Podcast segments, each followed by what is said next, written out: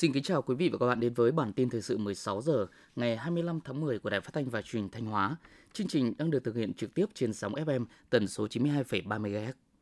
Thưa quý vị và các bạn, Ủy ban nhân dân tỉnh Thanh Hóa vừa phê duyệt hỗ trợ trên 287 tấn gạo dự trữ quốc gia cho 2.182 hộ gia đình thực hiện công tác bảo vệ, phát triển rừng trên địa bàn huyện Mường Lát.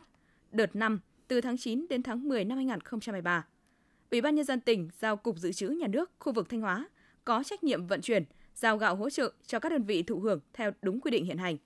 Các địa phương sở ngành có liên quan tổ chức kiểm tra việc hỗ trợ gạo cho công tác bảo vệ, phát triển rừng đảm bảo đúng đối tượng và đúng các quy định hiện hành của nhà nước. Thường xuyên theo dõi và báo cáo kết quả về Chủ tịch Ủy ban nhân dân tỉnh. Thời gian hoàn thành giao, nhận gạo xong trước ngày 20 tháng 11 năm 2023. Sáng nay 25 tháng 10, Liên hiệp các hội khoa học và kỹ thuật Thanh Hóa tổ chức hội nghị tập huấn nghiệp vụ công tác hội cho các chủ tịch, phó chủ tịch, các thành viên và ban chấp hành Liên hiệp hội. Tại lớp tập huấn, các học viên đã được truyền đạt các nội dung về nghiệp vụ công tác hội như công tác vận động tri thức, vai trò, nhiệm vụ của tri thức trong đấu tranh cách mạng và sự nghiệp công nghiệp hóa hiện đại hóa, tình hình đội ngũ tri thức ở nước ta hiện nay, các quan điểm của Đảng đối với tri thức, Liên hiệp các hội khoa học và kỹ thuật với nhiệm vụ tư vấn, phản biện và giám định xã hội, quy trình triển khai hoạt động tư vấn, phản biện và giám định xã hội, một số nội dung cần lưu ý khi thực hiện tư vấn, phản biện và giám định xã hội. Xác định thu hút đầu tư, phát triển doanh nghiệp là động lực quan trọng thúc đẩy kinh tế xã hội tại địa phương. Thời gian qua, cấp ủy chính quyền huyện Triệu Sơn luôn quan tâm thực hiện tốt công tác phát triển doanh nghiệp mới. Chỉ tính từ đầu năm đến nay, toàn huyện đã có 96 doanh nghiệp thành lập mới, đạt 137% so với kế hoạch đề ra của cả năm 2023. Toàn huyện phấn đấu giai đoạn 2021-2025 sẽ thành lập mới từ 300 doanh nghiệp trở lên. Đến năm 2025, tổng giá trị sản xuất công nghiệp toàn huyện đạt gần 17.500 tỷ đồng, giải quyết việc làm cho khoảng 25.000 lao động địa phương. Huyện Hoàng Hóa hiện có hơn 2.800 hecta nuôi trồng thủy sản. Huyện đang tích cực thực hiện các giải pháp đẩy mạnh nuôi trồng thủy sản theo hướng thâm canh. Để nâng cao năng suất, chất lượng và giá trị nuôi trồng thủy sản, huyện Hoàng Hóa đã tập trung phát triển mô hình nuôi tôm siêu thâm canh trong nhà lưới với diện tích hơn 300 hecta ở các xã như Hoàng Yến, Hoàng Lưu, Hoàng Châu, Hoàng Phong. Mỗi hecta nuôi tôm theo mô hình siêu thâm canh trong nhà lưới từ 3 vụ trở lên sẽ đạt năng suất từ 120 đến 150 tấn, cho thu nhập tăng gấp 4 đến 5 lần so với nuôi thâm canh thông thường. 3 tháng cuối năm 2023, huyện Hoàng Hóa sẽ nâng diện tích nuôi tôm thẻ chân trắng siêu thâm canh trong nhà lưới lên 310 hecta. Tỉnh Thanh Hóa hiện có khoảng 270 cơ sở mầm non tư thục, trong đó có nhiều cơ sở được cải tạo từ nhà ở thông thường. Do vậy không đảm bảo các điều kiện an toàn về phòng cháy chữa cháy. Qua kiểm tra, giả soát, chính quyền địa phương cùng các ngành lực lượng chức năng đã chỉ ra các vi phạm, yêu cầu chủ các cơ sở khắc phục ngay, đồng thời hướng dẫn hỗ trợ các cơ sở về mặt thủ tục cũng như biện pháp khắc phục. Đối với những cơ sở cố tình không chấp hành sẽ bị xử lý nghiêm, thậm chí yêu cầu dừng hoạt động nếu không đảm bảo yêu cầu về phòng cháy chữa cháy. Sự vào cuộc quyết liệt của chính quyền địa phương, các ngành chức năng đã góp phần xóa bỏ tâm lý chủ quan, lơ là trong việc đảm bảo các yếu tố phòng cháy chữa cháy tại nhóm trẻ mầm non tư thục. Theo số liệu thống kê của Trung tâm Kiểm soát Bệnh tật tỉnh Thanh Hóa, từ đầu năm đến nay, tỉnh Thanh Hóa ghi nhận gần 900 ca mắc sốt xuất huyết, trong đó có một trường hợp tử vong. Các ca sốt xuất huyết xuất hiện tại 27 huyện, thị xã, thành phố trong tỉnh. Đa phần các ca mắc được phát hiện từ tháng 7 đến nay và chủ yếu là bệnh nhân ngoại lai trở về từ các tỉnh, thành phố khác trong cả nước.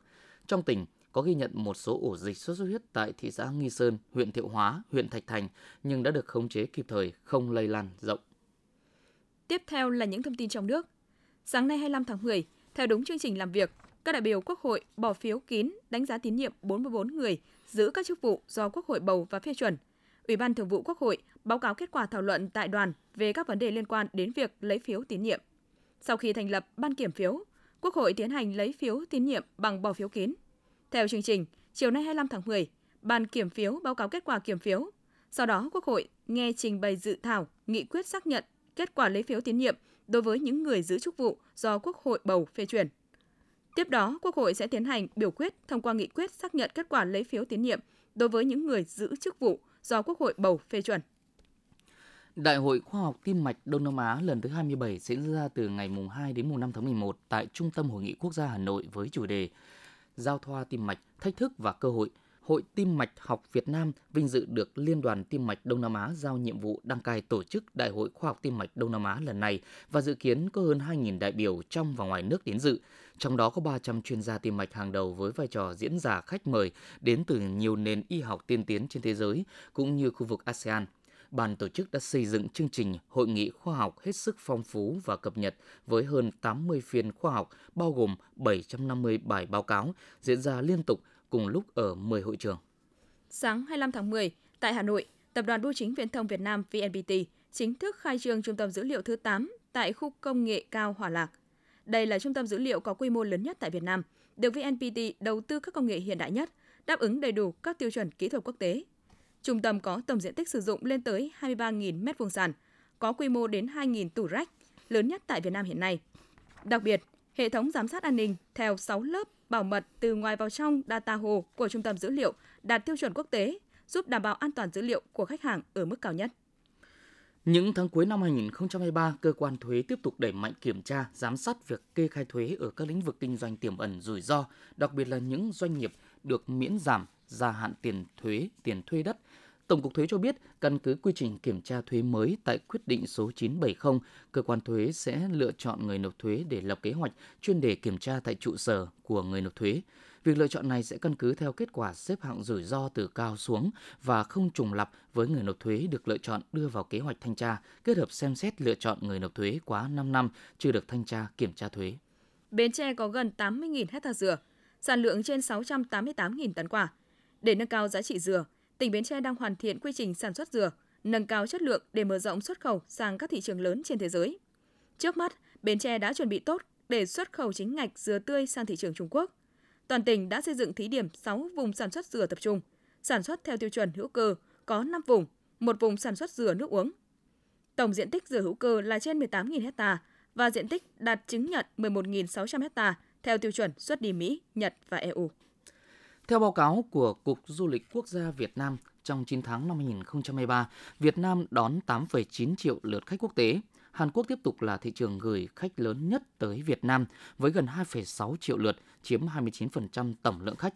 Thị trường Trung Quốc đã vượt mốc 1 triệu lượt, xếp ở vị trí thứ hai. Dù đạt vị trí thứ hai về số lượng khách đến Việt Nam, nhưng thị trường truyền thống Trung Quốc mới phục hồi 28%. Nguyên nhân được chỉ ra là kinh tế Trung Quốc đang trong giai đoạn phục hồi sau đại dịch COVID-19. Vì vậy, người dân ưu tiên phục hồi kinh tế hơn là du lịch.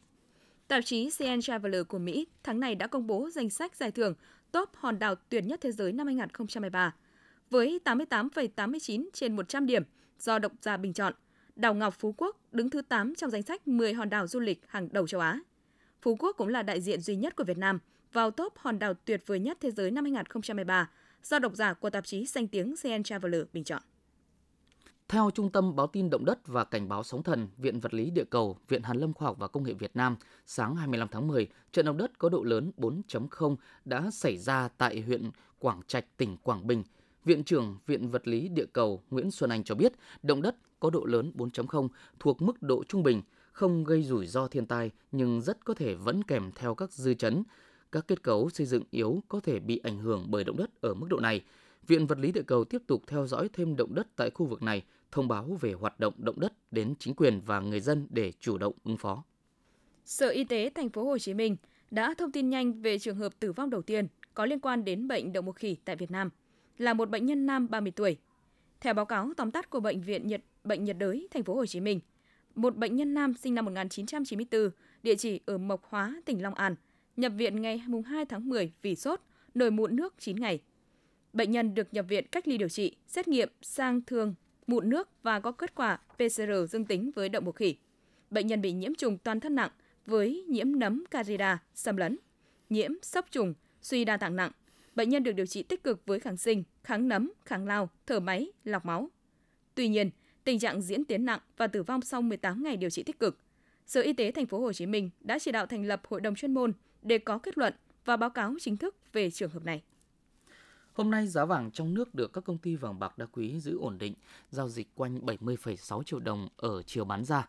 Tại thị trường Hà Nội, công ty vàng bạc đá quý Sài Gòn niêm yết giá vàng SJC ở mức 69,9 đến 70,62 triệu đồng một lượng mua vào bán ra, giữ nguyên giá ở cả chiều mua vào và bán ra so với chốt phiên trước đó. Tập đoàn vàng bạc đá quý Doji niêm yết giá vàng SJC ở mức 69,85 đến 70,65 triệu đồng một lượng mua vào bán ra, giữ nguyên giá ở cả chiều mua vào và bán ra so với chốt phiên trước đó. Tập đoàn vàng bạc đá quý Phú Quý niêm yết giá vàng SJC ở mức 69,8 đến 70,6 triệu đồng một lượng mua vào bán ra, tăng 50.000 đồng cả chiều mua vào bán ra so với chốt phiên trước đó. Những thông tin vừa rồi cũng đã khép lại chương trình thời sự của Đài Phát thanh và Truyền hình Thanh Hóa. Xin kính chào và hẹn gặp lại quý vị và các bạn trong những chương trình sau.